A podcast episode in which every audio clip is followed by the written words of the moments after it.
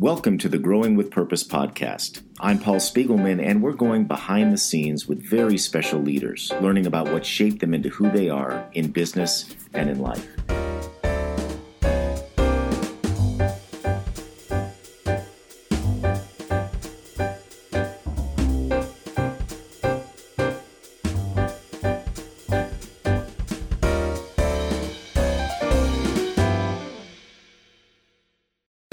As a business owner, are you continually searching for less stress, more time freedom, and increased profits? Prosper for Business by Mackey might be the solution you've been looking for. Prosper for Business is both an executive coaching program and fractional CFO service designed to deliver exceptional results through increased education, visibility, and accountability. Prosper for Business graduate Jude Hemmen, CEO of Furlong Building Enterprises, said The decision to work with Mackey was a life changer. They truly care about our success and give us the tools to do so. Working with the Mackey team also helped Julie Bach, owner of the Bach Group, see things in the business she hadn't seen before that led her to the business being more efficient, productive, and profitable. Does Prosper for Business sound like the right next step for your business? Visit mackeyadvisors.com slash smallgiants. That's M-A-C-K-E-Y advisors.com slash smallgiants to learn more. My guest today is Corey Rosen. Corey is the founder of the National Center for Employee Ownership, a nonprofit membership and research organization. NCEO is widely considered to be the authoritative source on broad based employee ownership plans. He founded the organization back in 1981 after working for five years as a staff member in the U.S. Senate, where he helped draft legislation on employee ownership plans. This episode is one in our occasional series of mailbag episodes, so we'll adjust the format to allow Corey to answer questions submitted in advance by our listeners. Welcome, Corey. Oh, thank you very much. It's really a pleasure to be here. Well, I have so many questions to ask you. I remember, wow, 20, 25 years ago, thinking about employee ownership for my company and, and ultimately deciding not to do that. And I'm happy to share that along the way here. But I want to understand first what sparked your interest many, many years ago in this idea of employee ownership in uh, privately held companies. Yeah, it was 45 years ago when I mm-hmm. was working on Capitol Hill and I was bored one day, didn't have a lot to do that day. And I was reading the congressional record, which only happens when you're really bored. And I saw this testimony at a hearing by a professor that I knew about, William Whyte. And he was talking about employee ownership. And I go, what's that? And I read more. And the more I read, the more interested I got. And at the at the time, it was, to say the least, not a well-known idea.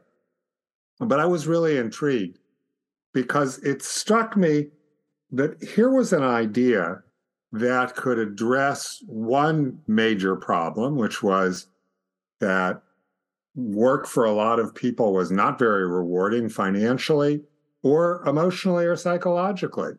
And at the same time, it was something that could improve the performance of companies. And so you could make a pitch on this to Democrats as employee ownership is something that's more fair, more equitable, more people centered. You could make a pitch to Republicans that this is good for business. And it turned out that employee ownership, which was created, the employee stock ownership plan was created in 1974 legislatively was supported by just about everybody in both parties. And that's been true ever since. So I thought, here's an idea that it seems to me could really make a difference in how the economy works and make it a more inclusive economy, while at the same time being something that's politically practical. And even then, that was unusual. But today, of course, it's absolutely astonishing that you have an idea that can be so impactful in people's lives. And when you think about it, sounds almost kind of radical to restructure the ownership of the economy, and yet is eminently politically practical because both Republicans and Democrats actually like it. In fact, every time there's been a vote on employee ownership legislation, it's passed unanimously at, in the state and federal level. So, how many ideas do we have out there like that right now? And that's why I think this is so worth pursuing. Yeah, I don't think there's any ideas that have that track record. Yeah. Uh, so, you said that the initial legislation came out in 1974, and maybe that's changed or been amended over time. many times yeah. Yeah so what what are the basic structures of employee ownership? I mean some of us have heard of esops and right, i know there's right. others today but how has that changed over time? Right so if you go back to the 1950s louis kelso who was a san francisco investment banker and attorney was saying you know i think over the next decades you're going to see wealth from income stagnate, that real wages are going to stagnate. And that was because of changes in capital investment and globalization. And he turned out to be right, albeit at the time and for decades after, economists thought he was just a crank. But of course, he turned out to be right. Real wages have been stagnant since the 70s, but returns to ownership, ownership of capital have gone up quite nicely, uh, more than 8% per year since the mid 70s in real dollars. So Kelso said, we need to find a way that ordinary working people can become owners of capital too, and thus have this second source of income ultimately from their ownership. But precisely because their wages are so stagnant, they don't have the money or the risk tolerance to invest in capital ownership. So somehow we need to find a way that they become owners by virtue of their work. And he created this idea called the ESOP. Then it was called the Kelso Plan. And basically, what it says is you know, when somebody else wants to come buy a company like a private equity firm, they borrow money to buy the assets of the company. And then they pay for that loan out of the future profits that the business creates. Now, why couldn't employees do the same thing? Well, because nobody would loan them the money. So mm. instead, let's create a legal structure where a company can borrow the money to purchase capital assets, including its own stock, maybe to buy out an owner. And it takes that money and it reloans it to a trust that it sets up for employees called an employee stock ownership plan trust.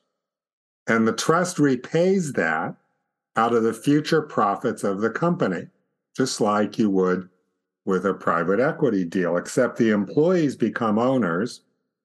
And unlike the private equity deal, Kelso said, we can structure this so that both the principal and the interest are deductible, not just the interest. So the question was, well, is that really legal? And for years, you'd have to get IRS approval. In 1974, Congress, as part of the Employee Retirement Income Security Act, said, yes, it's legal as long as you comply with these rules that make these plans inclusive of all employees in much the same way you would other retirement plans. So that's how ESOPs got started. Over the years, Congress kept adding more and more goodies. Um, I wrote the, the the bill that I wrote when I was on Capitol Hill said if you sell to an ESOP, you can defer capital gains taxes by reinvesting in stocks and bonds of U.S. operating companies. There were some additional tax incentives passed in ensuing years, uh, and in 1997, Congress said if you're an S corporation, the profits attributable to you as an ESOP are not taxable. If you're 100% S ESOP owned company, you don't pay any taxes at all. So think of this money going into the plan is tax deductible. You can structure the plan so you get a tax deferral on the gain. You can convert to being an S corporation and not pay any taxes on your profits. That's a pretty sweet package of tax incentives. And as a result, today, there's about 6,600 ESOPs. They employ uh, roughly 14 million people. Of these, uh, about 6,000 are in closely held companies, and they employ about 3 million people. You know, public companies are they're much bigger, so they employ more people. But if you look at the largest ESOPs, for instance, there's over 100 100% ESOPs that own over that have over 1,300 employees each. So some very large companies, as well as companies with 20, 30, 40 employees. That's not all there is in employee ownership.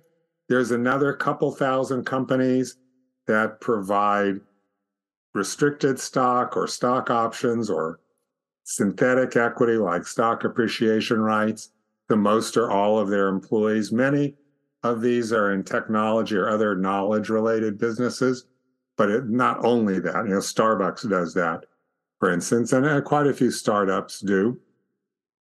Uh, and then you can also provide ownership through what's called an employee ownership trust, which is not a creature of tax law. It's a permanent trust you set up that's intended never to sell the company, and the employees are the beneficiaries of the trust and they get dividends from it. No special tax incentives for these plans, but they don't have a, the same kind of complicated rules or other requirements that ESOPs do. So, those are the primary ways that we see broad based employee ownership uh, in the US right now.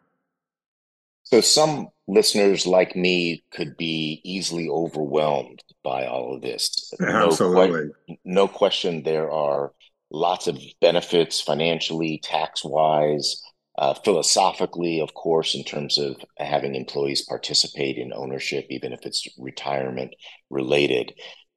But I remember many, many years ago, I was building the company without an intention to sell. I just wanted to build a great company. And at some point, I started to learn about these options. And I got to tell you, Corey, that I just became overwhelmed looking at ESOPs and I just couldn't understand enough. It just was so complicated that it just became an option that I didn't seriously consider at the time. Since yeah. then, I've learned more about it, of course. Uh, I ended up selling my my primary business to a strategic and everything worked out well and in the long run but what has changed to if anything to make the establishment of an ESOP uh, simpler or more easy to understand particularly with small privately held businesses yeah, there are a lot of rules to be sure. ESOPs are governed by the Employee Retirement Income Security Act, which is the same law that governs profit sharing plans, pension, and 401k plans. So if you're familiar with those rules, 95% of the rules for who's in the ESOP and that sort of thing are the same. So that helps, I think.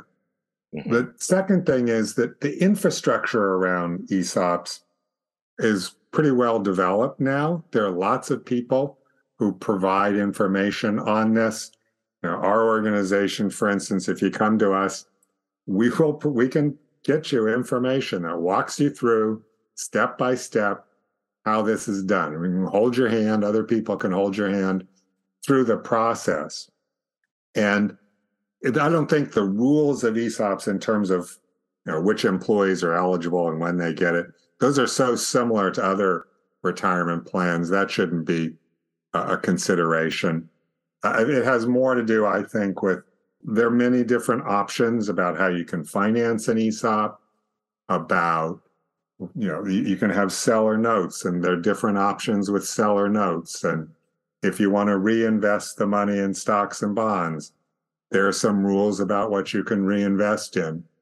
You have to have a valuation done by an independent outside appraiser but you can hire advisors who will do this for you mm. and you have to be involved of course to understand what's going on but talking to m&a advisors what they will always tell you, and I think accurately, is that selling your business to anybody is complicated.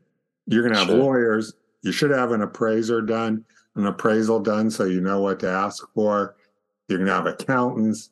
If you sell to a privately held to another company, you're going to have contingencies you may not have with an ESOP. So the notion, and there's a table we have on our website that compares selling an ESOP to selling to someone else in terms of cost and complexity. And the bottom line is obviously there are exceptions, but it's generally less complicated and less expensive to sell to an ESOP, albeit both ways are both complicated and expensive.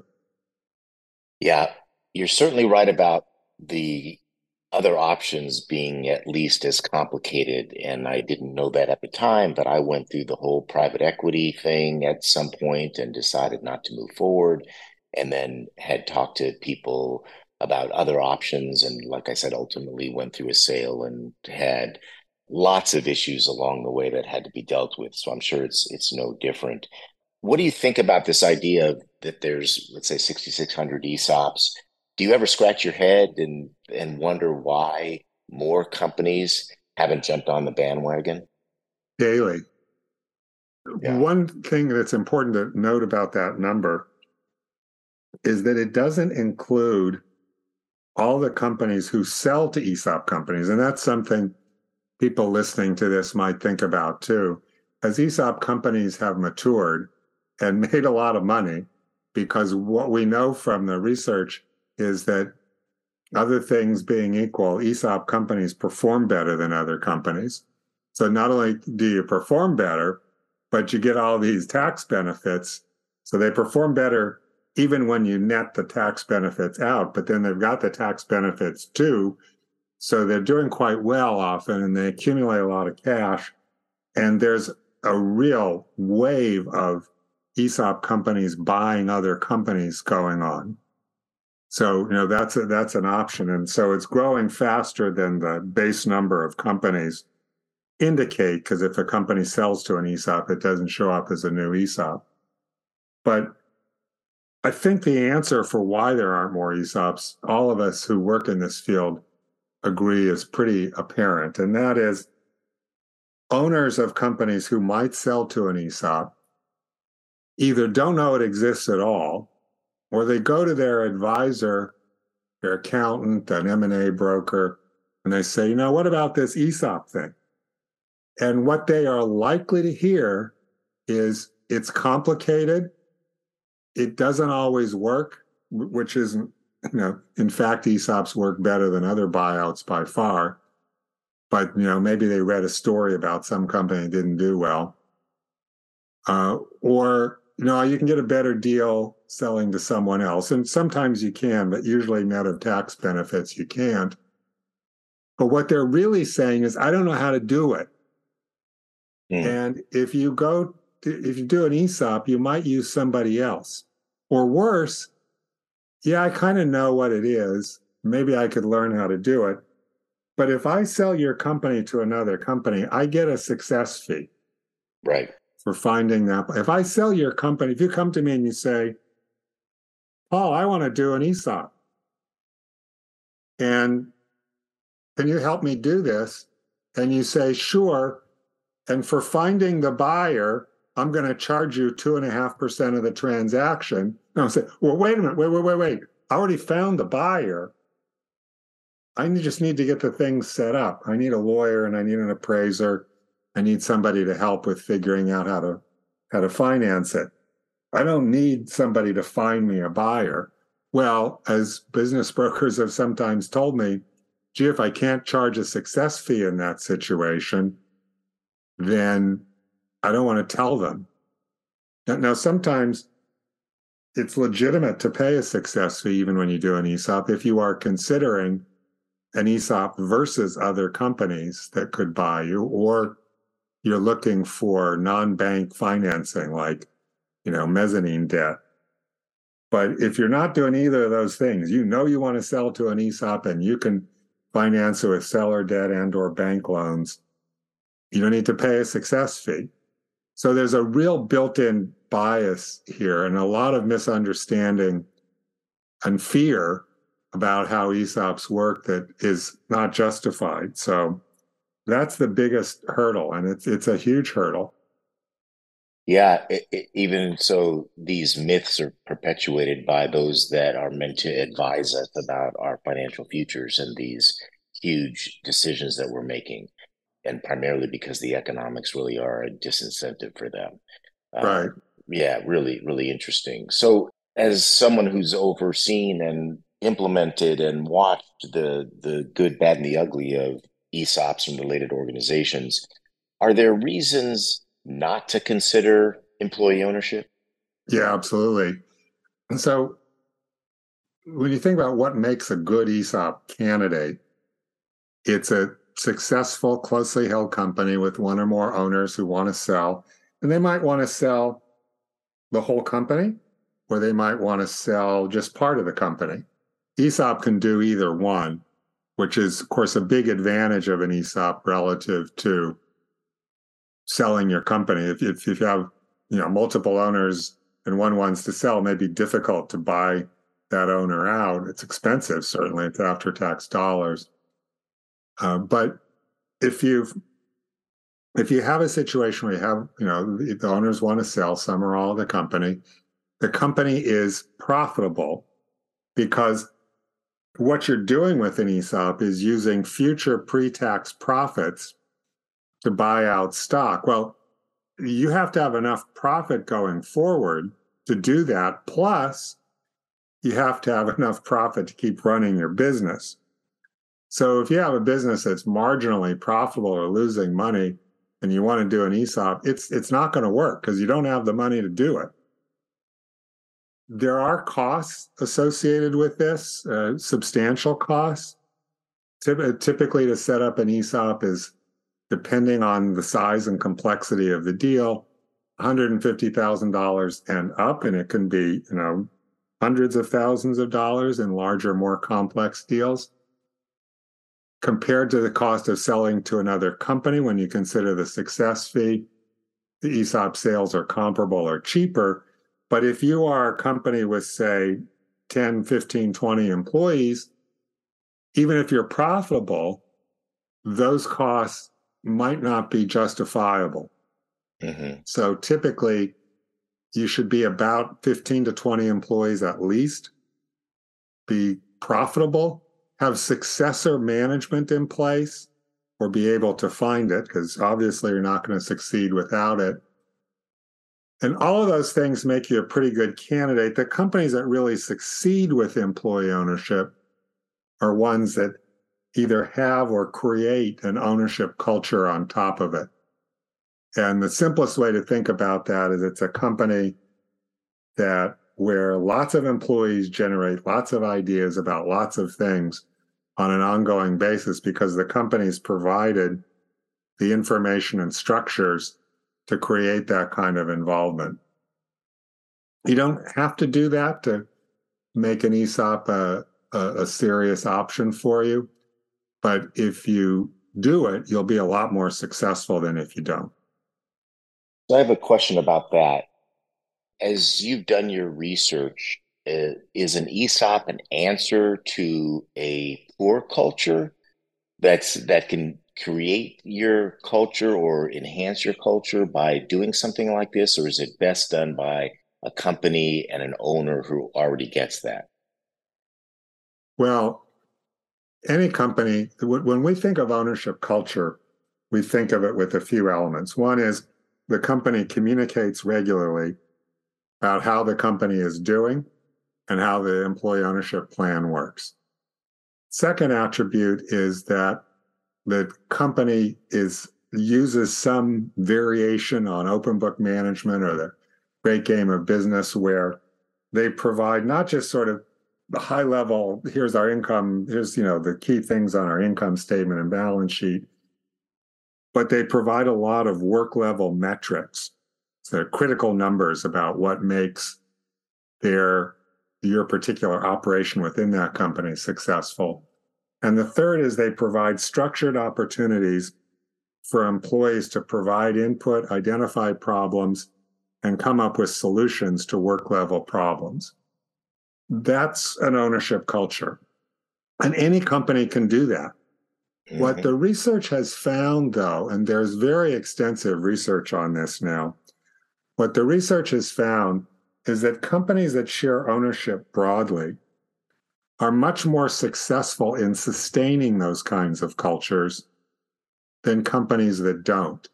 So, years ago, for instance, we did a study with the Great Game of Business folks where we looked at companies who were using open book management but not an ESOP and companies that combine the two.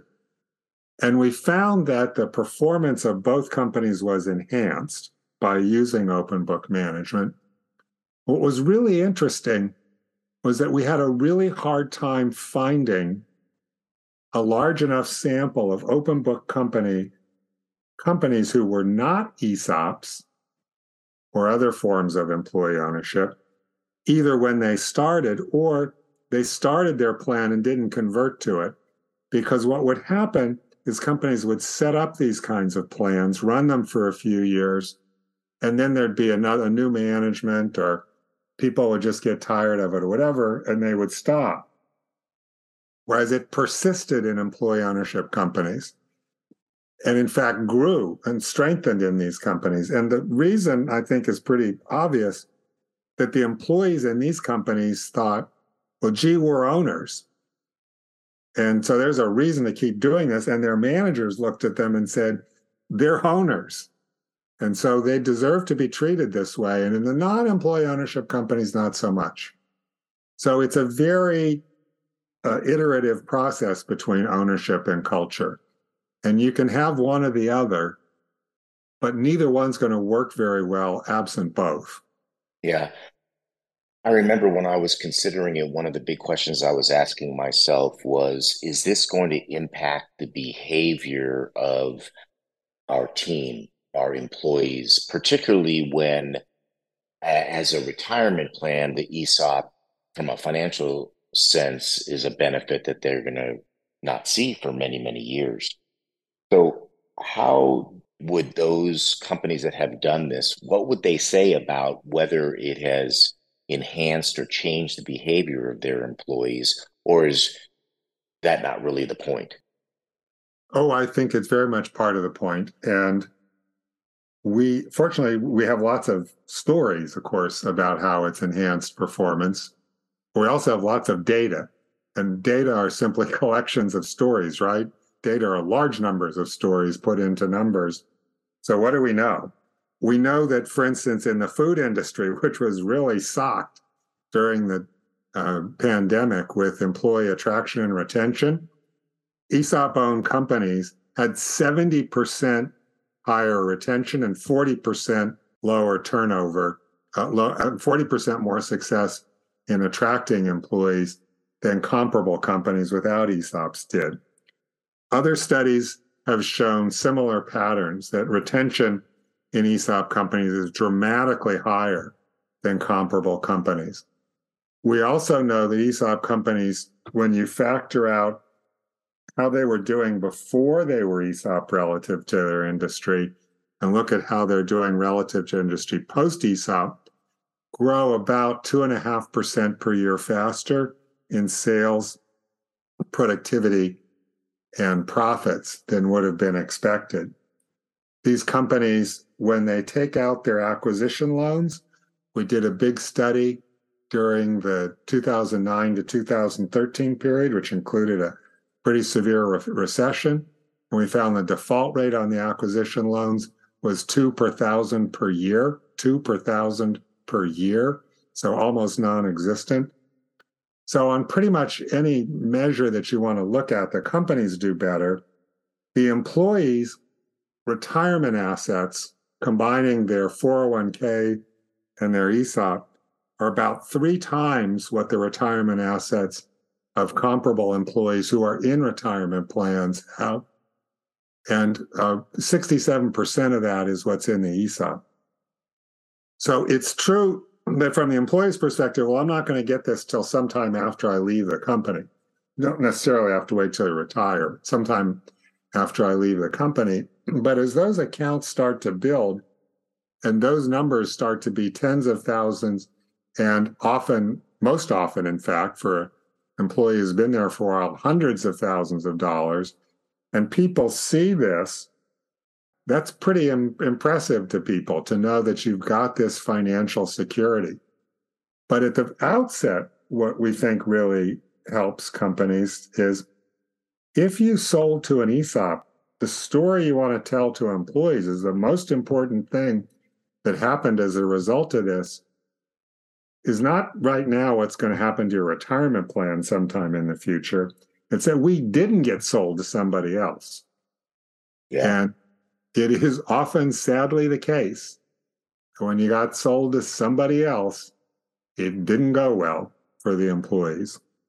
Not always, but too often. Yeah, lots of stories there too.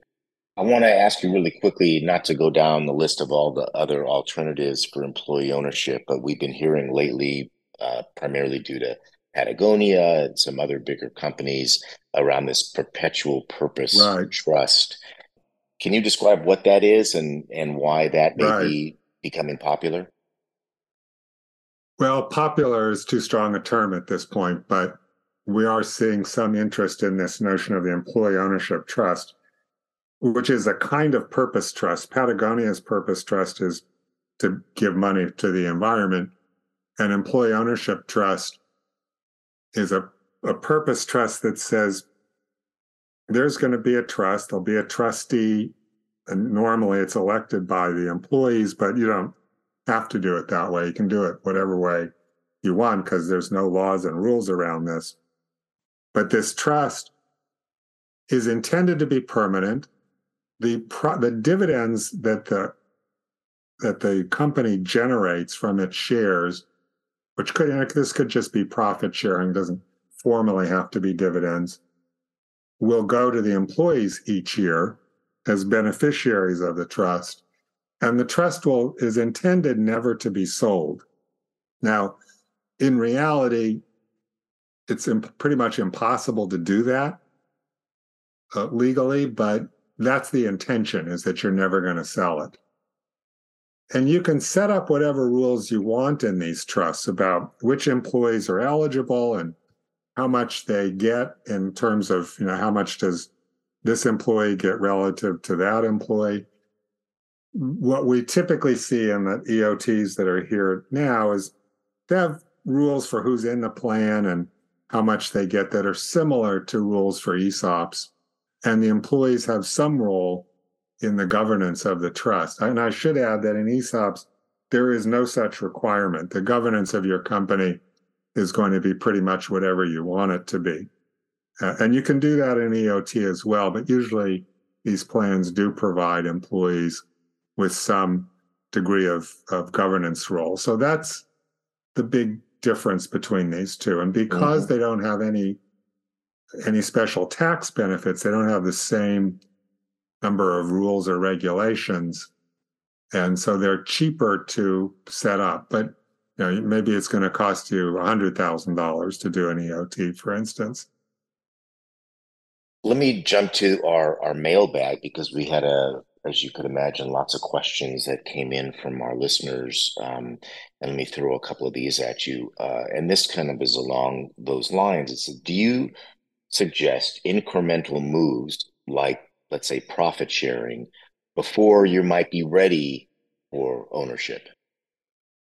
I don't know. I don't see why that's necessary. You don't need to sort of prepare your employees to be owners. It's it's a pretty cool thing to go to your employees and say, and we see videos of this. I have some news. The company's been sold. That's the bad news. Good news is you're now the owners and it doesn't cost you anything. uh, yeah. I don't think you need a lot of preparation for that. You're going to need a lot of work afterwards to explain how this works, and and that can be fun. And companies often have a good time with the with events that they do around employee ownership during the year. But no, I don't think you need to prepare employees for it. You don't, and a lot of companies don't even have much of a culture around employee involvement prior to this. You can do it later and it can still work. You just have to do it. Yeah, I have a good friend who a number of years ago started an ESOP, and his message to the team was the exact message you just described. And uh, we recently caught up, and he was just talking about some potential acquisitions and that they had just a load of cash right. as a result of what they did years ago. And uh, looks back at just that being the best decision. And the story of when he stood in front of the employees in the cafeteria that day is just, um, you know, makes you want to cry. It's really yeah, something incredible. Yeah, it does. Yeah. So, for someone considering employee ownership right now, what would you say are the two or three best ways for them to measure the impact as they go forward? Well, if somebody, um, you know, an owner of a company is thinking about should I do this, I think there are a lot of of things that you'll think about, you know, 10 years later, say, did I make the right decision? Did I feel good about what I did? And overwhelmingly, what we hear from people in that situation is that their biggest measure is legacy. The biggest thing they're asking themselves is what's the story I want to tell about my company years from now? Is it that, well, I sold to another company and I got a lot of money and I hope they did well, but after that it was, you know, not not my concern anymore? Or is their story and that's understandable, by the way. I'm not I don't want to disparage people for doing that at all. You built the business, you deserve to make that decision. But what we hear from these owners is I cared about the community, I cared about my people. And oftentimes I wanted to stay involved in the business in some capacity or other. And if I did an ESOP, that legacy gets gets preserved. And if I want to stay involved, I can stay involved however I like normally. And that's becoming actually a much bigger factor in the motivations that we hear from people is that desire to stay involved. And then, of course, how did it do? You built this legacy and you hope that the employees would end up really benefiting from it? Did the company grow? Did employees end up with a bigger nest egg than they would have? How do people feel about working there? Do they feel like this is something to celebrate? So if you see all those things, you look back and say, gee, I really accomplished something special here. Mm. I love that, that the legacy and the story you tell many years later is the biggest benefit. I can see that. Um, so, two more quick questions. One is that I we got in, which is what is the impact to society and capitalism as a whole, and are we are we starting to feel that impact? Well, there's still not nearly enough employee owners, but uh, for those who do, it, it certainly makes a difference. You know, we, I wrote a book with John Case, who may be a familiar name to some of your listeners, called Ownership Reinventing Companies Capitalism and Who Owns What, came out in September. We make the argument that ownership's really broken, that you have public companies whose time frame is increasingly tomorrow, not even next quarter. You have private equity and all the problems that have come up with private equity and the companies it buys and strips and changes the incentives and ownership is concentrated more and more in the hands of fewer and fewer people. And meanwhile, 50% of the population can't put its hands on $1,000 in an emergency. And most employees don't have enough money to retire at anything close to the level of income that they had pre retirement. So in ESOPs, the median amount of retirement assets is $170,000 but that includes people who are 27 and people who are 77. And if you look at what people get when they actually do leave the company and move on to retirement, it's typically hundreds of thousands of dollars. This is life changing for people. Mm. And these companies are performing better. They lay people off at one third to one fifth the rate, depending on the measurement year of other companies. So you, it's more job security, a more involved job where you're treated with dignity more often. And it's a job that generates a kind of wealth security that, unfortunately, for most of the population isn't there. And unfortunately, even more, is creating a profound sense of unfairness in the economy, a distrust in society, and a feeling that the system's broken. And we are seeing the reverberations of that in and it's not hyperbole to say it, threats to the future of democracy itself. I can tell why, after decades, you're still so passionate about this topic and and uh, even your own legacy by seeing this this grow, and uh, it's clearly having an impact on not just these companies but the world overall. Uh, really incredible. So, finally, Corey, what would you say to the listener who's maybe hasn't even thought about selling yet, but as we know, we're all going to at some point transfer ownership in our, our companies one way or the other. What would you say about the best place to start? Where where do they look? How can your organization help them? Right. How do how do people start to to research and just understand these options? The NCEO is a good place to start. Our website has a lot of free information. We have a lot of other resources for people because we don't do consulting. We don't set up plans. We're not here to try to sell anybody on doing one thing or another.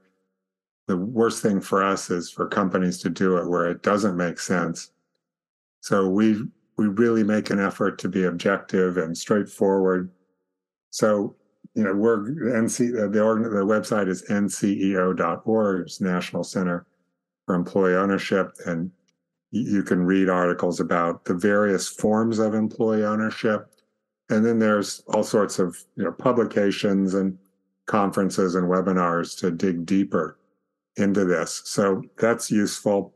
The other thing that's really useful is to talk to other companies who've done it. And if you don't know other companies who've done it, then let us know and we will put you in touch with companies in your industry or companies uh, in your area, that's really a useful thing to do. Uh, that'll give you a much better sense of what their experience has been, what the costs are, what the challenges are, what the benefits are. So, one of those two things I think is a great way to start. I wouldn't start going and asking your accountant. Not, no disrespect to your accountant, but they may not know what this is. So you want to get an idea of this first and make a decision first, and then get the advisors who have the expertise to do it. Yeah, to, they can execute for you, but to, to educate yourself um, is the first place to go. And I love the idea of just talking to peers because we're all going to listen first to people like us that are going through it or have been through it and see what their experience has been wonderful. I, I just want to reflect, Corey, on some of the things I learned just listening to you today and, and your knowledge and experience that has contributed to this movement. Just looking back to how this all started in this this legislation in 1974, the fact that you and others were able to push this through because there were benefit to both parties politically.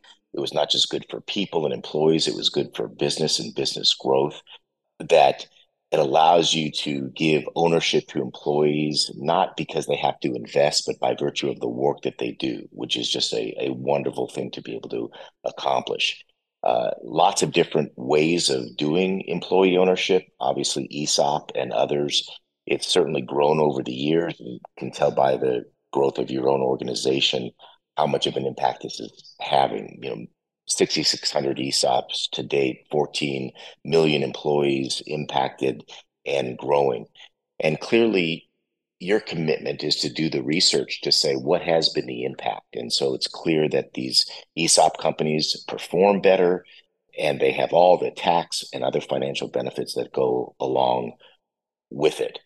And and it's important for people to consider what is important for me to know or what stage should I be at in my company to seriously consider this? And so, like you said, privately held company, one or more owners that want to sell at some point need to be profitable to be able to support this trust and and this method going forward.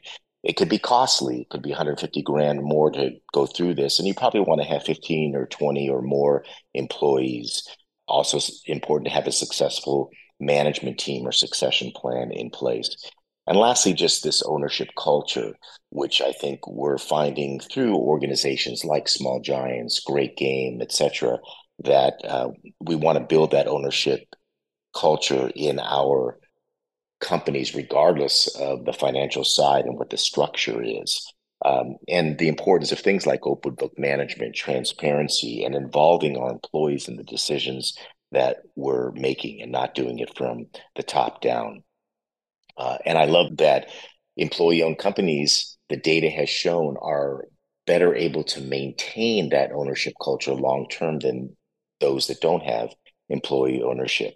Uh, higher retention, they grow faster. I mean, there's just not a reason not to look at this seriously if you meet all those other requirements at some point. And so I hope that those that listening are going to take the time to do some of this research, to go to your website, nceo.org, to read your book, uh, to talk to their peers, and ultimately to realize that we're all looking for legacy going forward. And if if I'm able to look 5, 10, 20 years back, if I'm able to talk to my friends, my family about the impact I made on the world, this is going to be a great story to tell. So, Corey, thank you so much for your time and expertise today. We really appreciate you being on the podcast. Oh, thank you, Paul. I really appreciate the opportunity. I've been an admirer of what the uh, small giants have done, and the whole idea of the small giants is inspiring. So, thank you for the work you're doing. Well, thank you. And thanks for listening to this episode of the Growing with Purpose podcast. If you're enjoying the show, please rate and review it on Apple Podcasts. To learn more about purpose driven leadership, go to smallgiants.org or follow us on Twitter at smallgiantsbuzz. Until next time.